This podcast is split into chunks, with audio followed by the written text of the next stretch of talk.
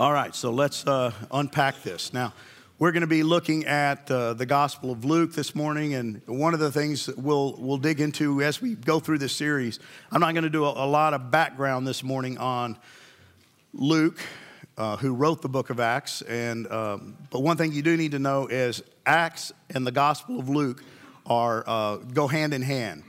Um, they used to be, in, in many Bibles, they were put together as one book. In the Hebrew Bible, they were done that way, uh, the Christian Hebrew Bible. Uh, and so you would have Luke and Acts as kind of chapter one, chapter two. Luke is the gospel, it tells all the works of Jesus. And as, as we'll see later on, Acts picks up the story where it leaves in the book, the book of uh, Luke. So they're companion pieces written by the same man. So we're going to be looking at both this morning as we dig into this story. But here's where I want to begin. Most of you guys are familiar with the book of Acts. You know how it starts. It starts in the upper room where these 120 disciples had gathered after the death, the burial, the resurrection, and ascension of Jesus. They're in that upper room because Jesus told them to go there. And what I want us to do is kind of get our, our heads around what's going on in that room. Uh, what's the atmosphere like? What are they thinking? What are they feeling? And, and uh, there's a, if you've ever been to Israel, um, and gone on a tour, they will take you to the upper room. I've been there. I have no suspicion whatsoever that that's the upper room, any more than most of the sites in Israel are what they say they are, um, except the Sea of Galilee. Um, that one I'm pretty sure about. Uh, but they take you to this room, and it's called the upper room, and it's a fairly ornate room. Eh, but I don't think that's really the place where they met. We do know it was a room where 120 men and women, all followers of Jesus Christ, came together and met. And I think the atmosphere was a mixture of all kinds of feelings and emotions. Why? Because Jesus had died, then he appeared, risen from the dead, and then he left them again. And he had told them, as we'll see in just a second, go there and wait. Anybody in this room like to wait? No. Nobody likes to wait. Even those 120 disciples didn't like to wait. But they're in this room, and it's an atmosphere of anticipation. But I think there's far more than that, as we'll see. So I want to start with go backwards in time, and let's go back to the death of Jesus, because all of this is important to set up where we're going in the book of Acts. So we know in the Gospel of Luke, he tells us by this time it was about noon. This is at the death of Jesus. Darkness fell across the whole land until three o'clock. The light from the sun was gone. Suddenly, the curtain in the sanctuary, the temple was torn down the middle. Then Jesus shouted, Father, I entrust my spirit into your hands. And with those words, he breathed his last. This is on the cross, the last minutes of Jesus' life. And then it tells us when the Roman officer overseeing the execution saw what had happened, he worshiped God and said, Surely this man was innocent. And when all the crowd that came to see the crucifixion saw what had happened, they went home in deep sorrow. But Jesus' friends, including the women who had followed him from Galilee, stood at a distance watching. So you have here, and all of us are familiar with the story, right? we we know about the crucifixion, we know what happened, but this kind of brings us into the atmosphere of what was taking place and the feelings of those who had stood by and watched not only their friend, but their rabbi, their teacher, and their Messiah, who they thought to be their Messiah, die. And not just die, but die a very gruesome death at the hands of the Romans. And so it says they stood there at a distance watching. What are they watching? Well, they're watching this man who they love be taken down from the cross. The scriptures tell us that he was unrecognizable at that point. He had been beaten so badly, he had gone through so much torture, so much pain that you couldn't even recognize him. He was almost inhuman in appearance. So they take him down and they watch as his body is removed from there and he's dead. Now, think about that. Think about what goes through their minds as they stand there watching their Messiah, their Savior, their hope for the future, not only their future, but of Israel, dead. He's gone. All their hope vanished. They were sad. Some were probably angry. The scriptures don't tell us, but they're human, right? They're disappointed. They're probably a little bit chapped Jesus that, but you said you were the Savior. You said you were the Messiah. You said you had come to establish your kingdom, and now you're dead. So either you were a liar or this whole thing's a sham. What's going on? But all kinds of feelings are rushing through them. And then three days are going to pass. And we know that during those three days, God was busy and God's going to do something great, which brings us to the resurrection, another event that we're very familiar with. And one of my hopes as we go through this series is that you will come at this with new eyes, with a new perspective, and you will take all your preconceived notions and put them aside and really try to figure out what's going on in the book of Acts. And here's the real question why is it not going on today? Why are the events that we see in Acts not happening today here in Fort Worth, Texas? So, the resurrection. Very early on Sunday morning, the women went to the tomb taking spices they had prepared. Why were they going to the tomb? Were they looking for a resurrected Lord? No, because they're taking spices to anoint a dead body. So, what are their expectations headed to the tomb? Body. Hoping that the guards will probably unroll the stone that blocks the opening so they can anoint the body that they didn't get to anoint three days earlier because it was the eve of the Sabbath. They found that stone rolled away. So they went in, but they didn't find the body of the Lord Jesus. As they stood there puzzled, two men suddenly appeared to them clothed in dazzling robes. The women were terrified and bowed with their faces to the ground. Then the men asked, Why are you looking among the dead for someone who's, who is alive? One of the greatest questions in Scripture. Why are you here, followers of Jesus, looking for a dead man because he's alive? Now, you and I can read that and go, Well, gosh, that's a little sarcastic a little rough, a little harsh. But see, Jesus had told them over and over again I'm going to Jerusalem, I'm going to be tried, I'm going to be beaten, I'm going to be crucified, and I'm going to rise again. But they didn't expect it, they didn't believe it. So they say, Why are you here? Remember what he told you back in Galilee that the Son of Man must be betrayed into the hands of sinful men and be crucified, and that he would rise again on the third day. He told you. Then they remembered that he had said this. So they rushed back from the tomb to tell his 11 disciples and everyone else what had happened. It was Mary Magdalene, Joanna, Mary the mother of James, and several other women who told the apostles what had happened. But the story sounded like nonsense to the men. So here come these women, and they're all excited. They're just, just bubbling over with enthusiasm because they just got news from two angels that Jesus is alive. They tell it to the 11, and what, what's their response? You're crazy. What have you been smoking? What, what's wrong with you? You're women. You're emotional. You've lost your senses. But Peter, because Peter's the impulsive one, he leaves, jumps up, runs to the tomb to take a look. He looks in and saw the empty linen wrappings. Then he went home again, wondering what had happened. Once again, you don't have a thrill of excitement. You don't have him going, It happened, just like he said. He's wondering what happened. He's still not convinced.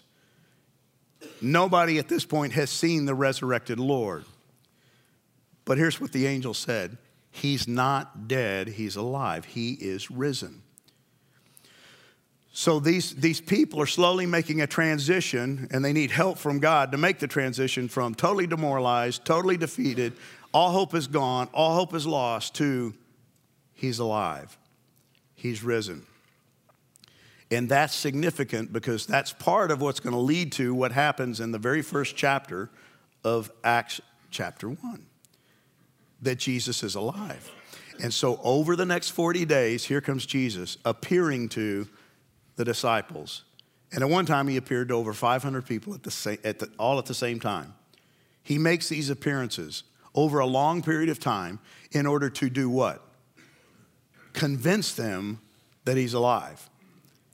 Now, I find it kind of sad and interesting that it took 40 days to finally get them to convince, convince that he's alive. You would have thought the first time he showed up, they would have gone, hey, that's Jesus. He's alive. But it took 40 days of repetitive appearing to get all these people convinced, and I think to light a fire within them that would allow them to do the things they did, starting in Acts chapter 1. So he appears. And one of the stories I love is found also in the book of Luke, where he records Jesus appearing to that couple that are walking along the road to Emmaus. Remember, they had left Jerusalem, they had watched the crucifixion. They were probably two of the ones standing there watching as Jesus died, as he was taken down, and then they left and they headed back home to Emmaus. And as they're walking along, Jesus appears to them. But Jesus somehow hides himself. They're not able to recognize who he is. Now, he still has the nail prints in his hands and his feet. He's still got the scars in his head from the thorn of crown, the crown of thorns. He's got uh, the wound in his side, but somehow he's hidden from them. And he asked them, What are you guys talking about? And I love this story because they've been talking about all the things that had happened in Jerusalem, and they almost respond sarcastically, like, Where have you been? What rock did you just crawl out from under? Do you have no idea what just happened? Who are they asking that of? The guy who just went through it all the guy who hung on the cross, the guy who died, the guy who gave up his life for them. And they tell him all the things that had happened. And at a point in time, Jesus opens their eyes and they're able to see who he is. And they run back and they tell the disciples. So they're the first to get a glimpse of the risen Lord. and so they go back and they tell these guys, and just as they were telling about it, Jesus himself was suddenly standing there among them. So they tell what happened, and here comes Jesus appearing suddenly, miraculously.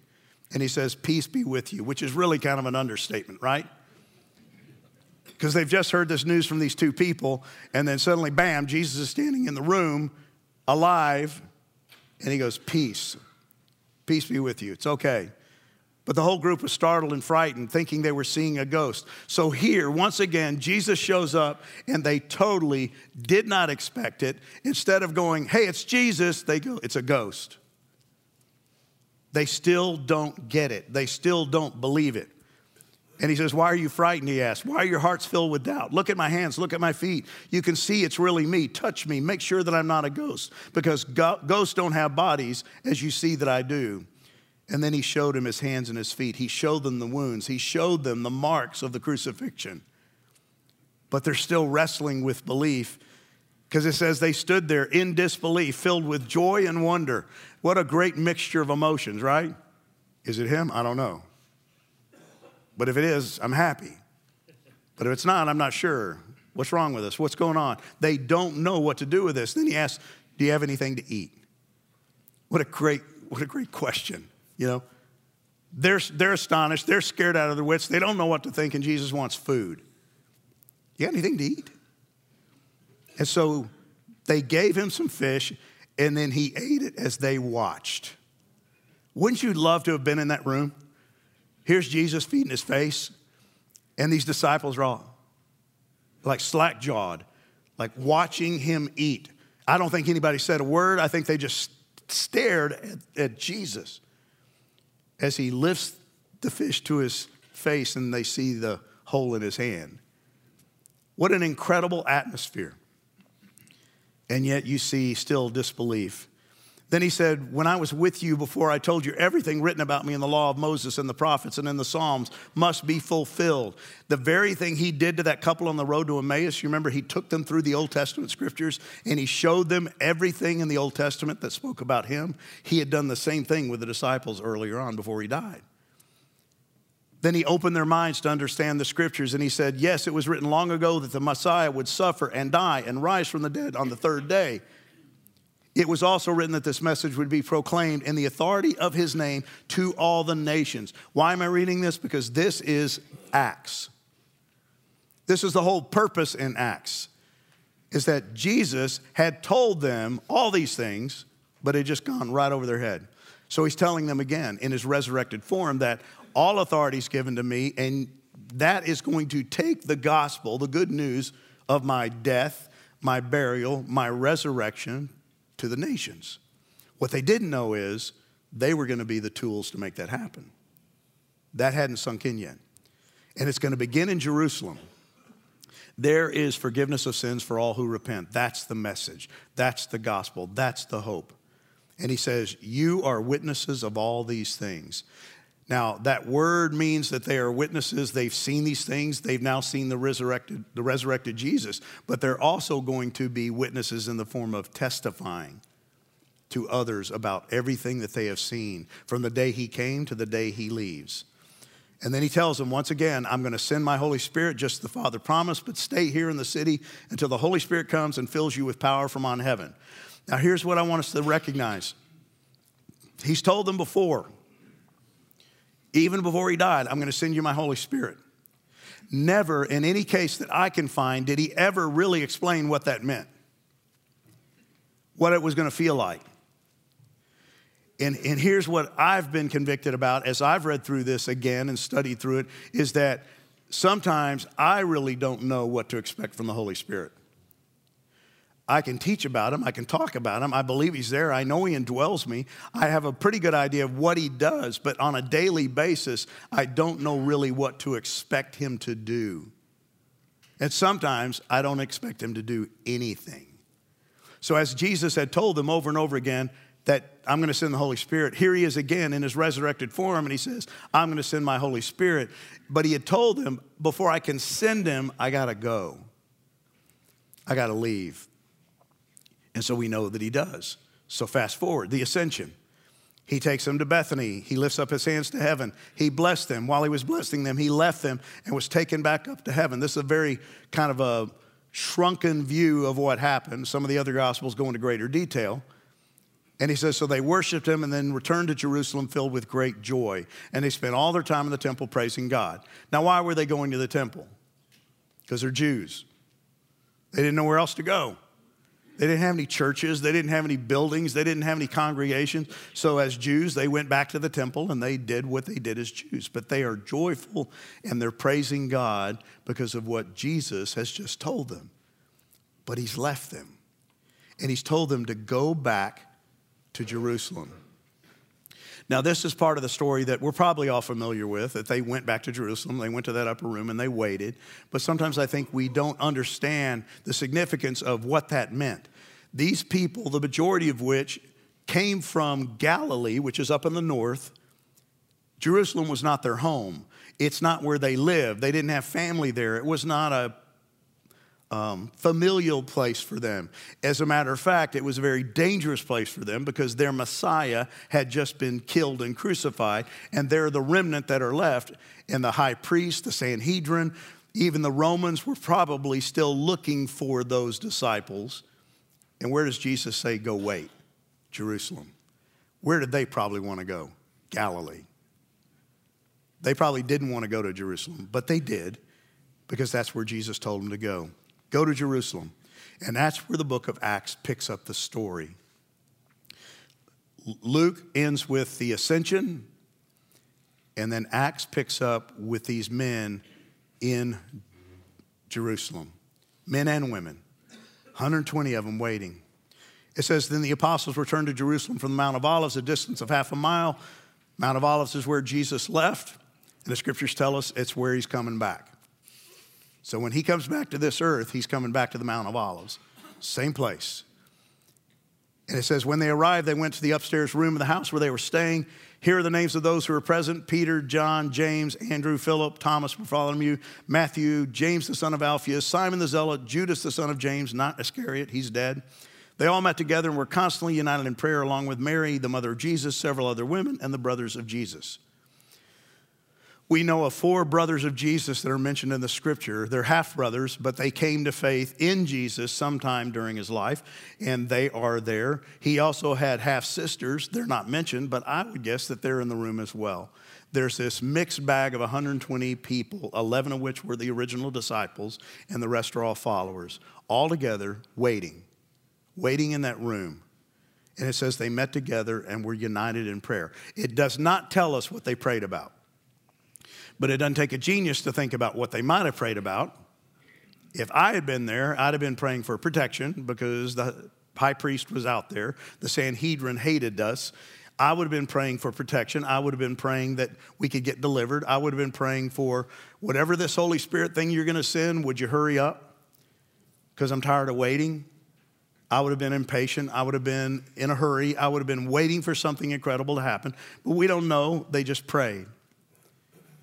And in that room is, is this core group of individuals who are going to rock the world. They're going to change history. And sometimes I think what we do when we read these stories, and I'm, hey, the book of Acts is full of incredible stories. People get struck dead for lying. People get healed. People get raised from the dead. You have tongues of fire, people speaking in languages they don't know. You have all kinds of incredible things. And we get so hung up on those, and we forget the fact that these all were taking place with people like you and me. People who brought nothing to the table that qualified them to do any of this, other than they were followers of Jesus Christ. So we got to keep that in mind as we move through this story. So they're in that room. What are they doing? Well, we know they're praying. We know they're still rejoicing, but I think there's a lot that goes unsaid in these verses. The waiting is probably the hardest, right? None of us like to wait. When I was a kid, I hated to wait for Christmas. As an adult, I couldn't wait for Christmas to be over so that all my kids would go because I like empty nest. I, I like being with just my wife and I. But they were waiting and they didn't like to wait. They were praying. Why? Because what else are they going to do? They're praying for strength, they're praying for hope, direction, guidance, protection, all kinds of things. I think they're speculating. I think they're talking amongst themselves. They didn't pray 24 hours a day, so there was time to talk. And when they had meals, they probably speculated over what do you think this is going to be like when the Spirit comes? What's it going to feel like? And I think they argued. I think they doubted. they questioned. They worried. They wondered. I, I, th- I think just because of what we know about Peter, and James and John in particular, I think they were arguing about who's going to get the Spirit first and who's going to get more of the Spirit. Remember, James and John are the two that came up to Jesus and said, Hey, when you get on your throne, can we have the two, two seats to your right and your left? We'll look at that in just a minute. These, these are normal, everyday guys, right? So there's all kinds of stuff going on. Here's what we do know just from looking at the passage they have no idea what's coming. They are operating in complete ignorance about what's about to take place. But here's what they did know Jesus had told them, I'm going to send you another advocate. What the heck does that mean? I mean, that's great. But, you know, so here we are on the other side of the equation, and we got the rest of the story. That, that word really meant nothing to the disciples, I don't believe. I think he says, I'm going to send you an advocate. He says, that advocate's going to be the spirit of truth. Well, that's great but we're stuck in this upper room and we really don't know what's going to happen. He says he's going to guide you into all truth. Well, that's wonderful. How does that help me feed my family? How does that keep us safe? So, all of these things that Jesus had told them, he's going to speak through you. Well, I don't want to speak. I don't feel called to speak. None of this was really that comforting because they didn't know what it meant. And then he says he's going to be a source of power from on, on high. Okay. Now here's let's let's let's bring this close to home, guys. All of that that Jesus said to the disciples long before he died applies to you and me. If you're in Christ, all of that applies to you. He's your advocate. The Holy Spirit is your advocate. He's the Spirit of truth. He will guide you into all truth. He will speak through you when necessary, and He is your source of power from on high. Here we are, way after the resurrection. And we're still wondering what, what does that even mean? When's the last time you really felt power from on high? When is the last time you really felt the Holy Spirit speak through you in ways that you knew were not you? See, I think the disciples, just like you and me, were at that point in time wondering, what, is, what do I do with this? What, is this? what does this mean? And so the what question was the one that was pressing in on them. No clue. All kinds of speculation, all kinds of wondering, because it was uncharted territory. They didn't know what was coming. And see, for, for many of us in the room, we've been in Christ for years and we still don't know what's coming. We still don't know what God has in store. We're still kind of waiting for Him to do something. And this promise of the Spirit and power from on high is still out there like some nebulous thing that everybody else gets, but I don't have. What does it mean? Well, here's what was happening, and I think it was a preconceived plan of God through Jesus Christ to get them to let go of everything they held near and dear. And here's what I'm going to ask you to do as we go through these 11 weeks, if you stick with us. You're going to have to let go of some preconceived notions, things that you think you know, that you've been taught, that you've been raised with, that you heard in Sunday school when you were a kid, or that you listened to on in some message from some pastor, and they're preconceived notions you have about the Holy Spirit, that you have about the church, that you have about salvation, and you're gonna have to let go of them. Because these guys were gonna get rocked. And what we got to keep in mind is that every one of those individuals, 120 of them in that room waiting for something to happen, were all Jews. And they all had these preconceived notions about what it meant and what was going to happen. We know that they expected something great to happen because they were all God's chosen people, right? We are Jews. We're God's chosen people. Jesus was a Jew. And something great's going to happen because we're Jews. And they're going to get that view rocked in a very short period of time. They had Jewish concepts of the kingdom of God. What was their concept of the kingdom of God? It was kingdom on earth, Jewish kingdom on earth. And he's going to change that. It was going to get rocked in a big way. And he's trying to get them to let go of what you think you know, even after three years of spending time with him. So, again, back to the ascension. They ask him this question right before he ascends back up into heaven. And this gives you some insight into how the disciples think. Lord, has the time come for you to free Israel and restore our kingdom? He's getting ready to go back up to heaven, and all they can think about is their kingdom on earth. Is it time for you to restore to free Israel and restore the kingdom? What are they looking for? Earthly kingdom. Thrones, power, get rid of Rome. And Jesus responds to them in a very stark way because he understands that you've got the wrong idea of the kingdom.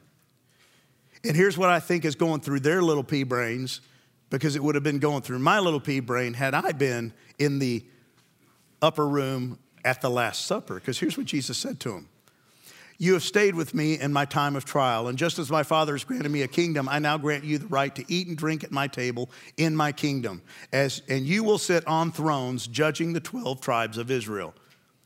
This is back at the Last Supper before his death, and he's telling them, Hey guys, you're gonna sit in my kingdom and you're gonna rule and you're going to sit on thrones. What did they hear? You're going to sit in my kingdom and you're going to rule from 12 thrones. Power, position, prominence, popularity, authority on this earth. That's what they heard. What was Jesus saying? Later. Long time from now.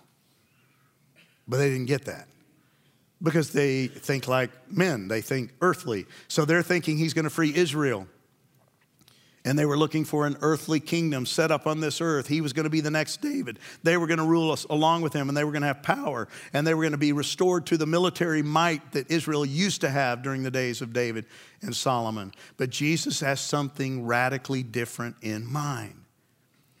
And, and, and again, let's bring it fast forward.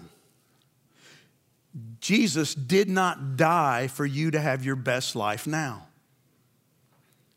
I, I hate to break that news to you. He did not die so that you could be happy and content with all that you own and possess, so that you could have a great job, so that you could make lots of money, so that you could take wonderful vacations. He did not die to establish his kingdom on earth in a physical form or your kingdom on earth.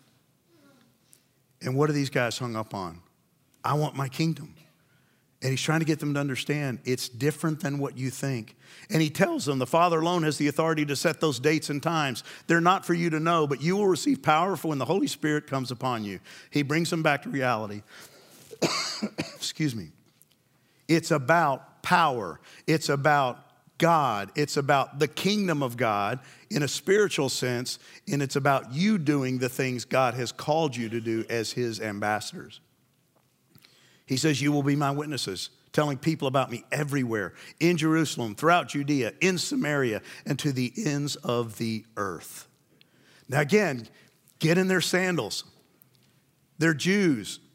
And he just told them, You're going to be my witnesses, okay, in Jerusalem. All right, I don't really like Jerusalem.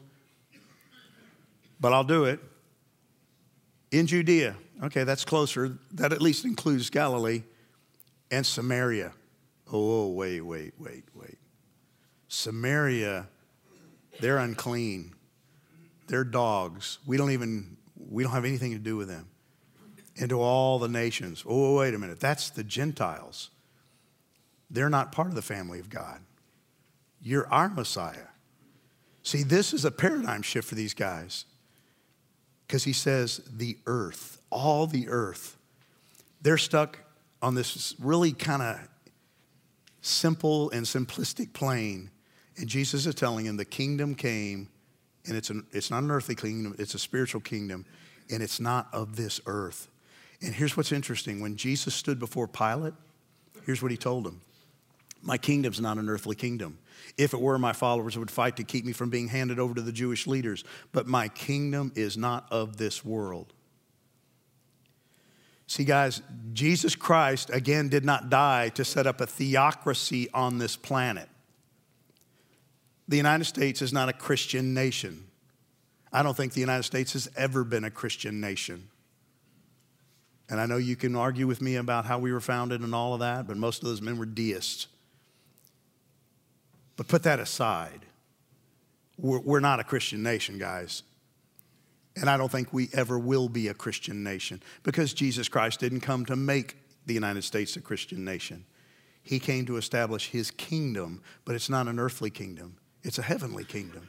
And it has citizens from all around the world made up of all kinds of people, many of whom look nothing like you and I.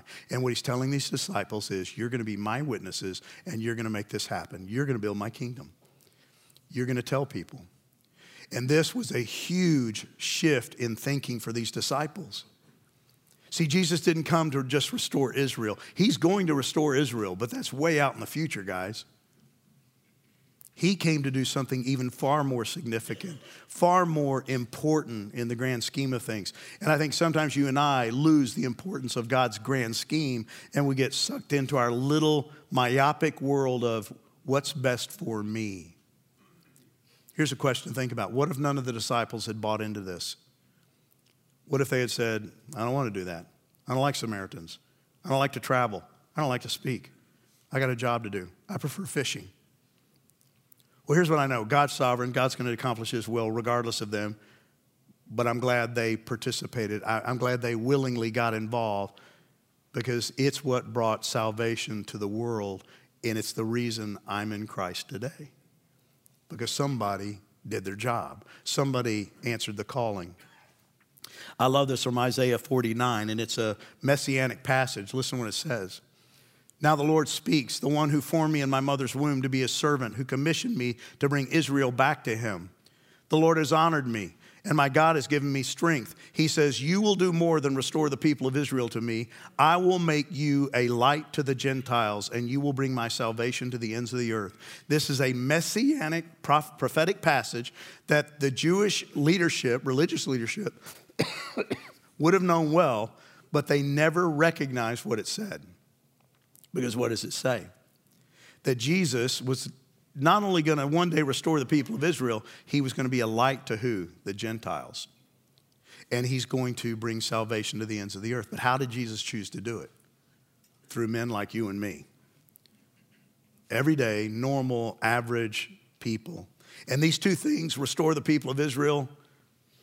That's, that's, that's the one thing the, the uh, disciples wanted. When are you going to restore Israel? Is it now? And Jesus said, No, right now I'm going to bring salvation to the ends of the earth because that's more important. That's what's really critical. Bring salvation. So here they are waiting in the room. And here's what I want you to understand. Here's who's in the room. This is just a microcosm of who's in that room of the 120. Peter, he's an impulsive fisherman with a huge mouth. Always spoke before he thought. There's Andrew, Peter's less impulsive brother and fishing partner. We don't know a lot about Andrew.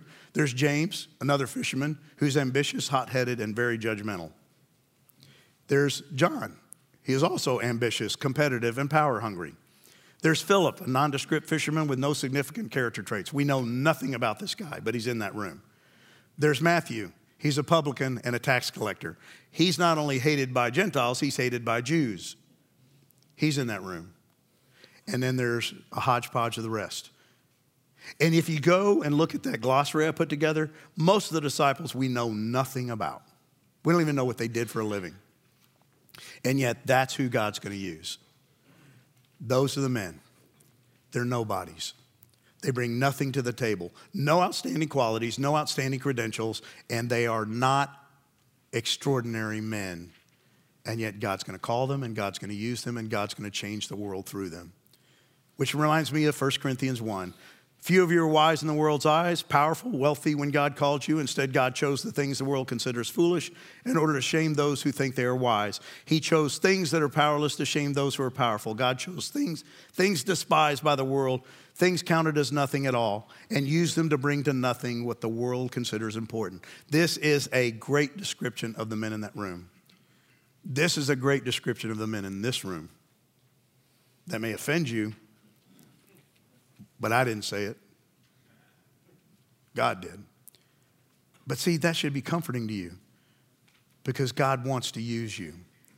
So, just to wrap it up this morning, there's three things I want you to walk away with. Three essential things we see in this passage. First is patience. Patience. He says, Stay in the city until you're clothed with power. Wait for the promise of the Father. See, they had to stay where they were. They stayed in a very dangerous place, in the very city where their Messiah had been killed. And the, the circumstances were not great. Can you imagine 120 people crammed into an upper room of a home, waiting? And they knew that there were forces aligned against them, and they all wanted to go home, but they had to wait. See, Jesus said, stay and wait. Some of us are still having to stay and wait to see what God's going to do, but we're prone to rush ahead and not wait. But you got to have patience when you do the things of God. Secondly, they had to be pliable. He says it's not for you to know times or seasons that the Father has fixed by his own authority. Go and make disciples of all the nations. See, those things, you don't need to know all the details. All you need to know is you're going to go make disciples of all the nations, which most of which were Gentile, which to them was unclean. They were going to have to change their way of thinking. It's not what you think. You're going to go to the whole creation, not just to Jews. You've got to be flexible. God is going to ask you and I to do things we don't want to do, or we may say, that doesn't make sense. Too bad.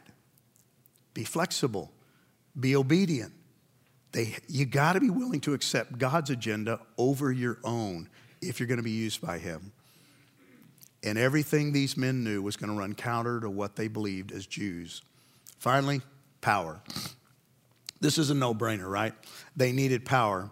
And he said, You're going to receive power, and you're going to stay in the city until you're clothed with power. You got to have power, not your power, but God's power. And Jesus said, I have all authority, and my authority is going to be used to give you this power so that you can do all the things I've called you to do. And he says, You will do greater things than I ever did.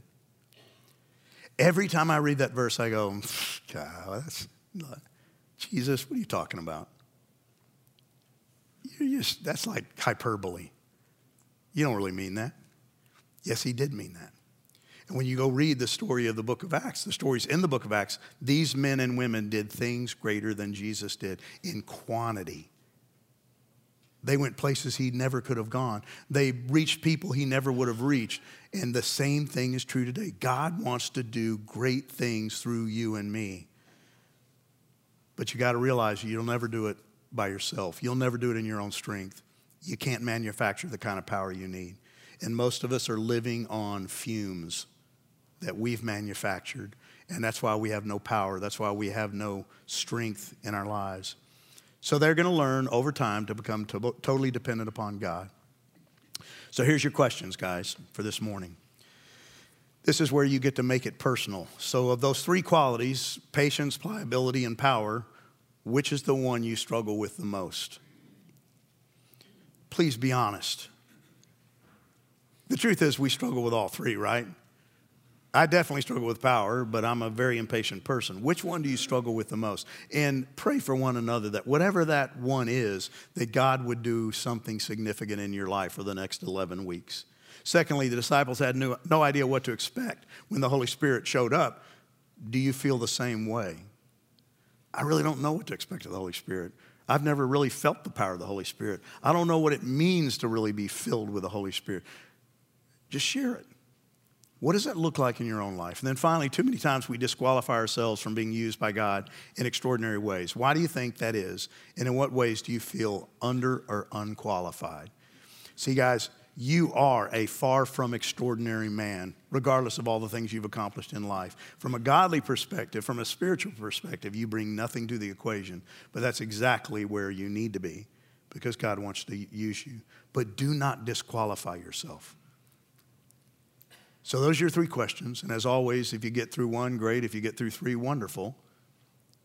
If you don't do any of the three, just make sure you don't talk about sports okay? Talk about the topic. Let me pray for you. Father, thank you for these men. Thank you for the willingness to come and listen. I pray that you would take this series and you would bring it alive into every one of our lives, Father. Continue to convict me and change me and mold me into the man you want me to be. Thank you that I am far from extraordinary, and yet because of your Holy Spirit, I can do extraordinary things that I can't take credit for. Father, we thank you for this day. Thank you for these men. Bless their day, and I pray this in Jesus Christ's name. Amen.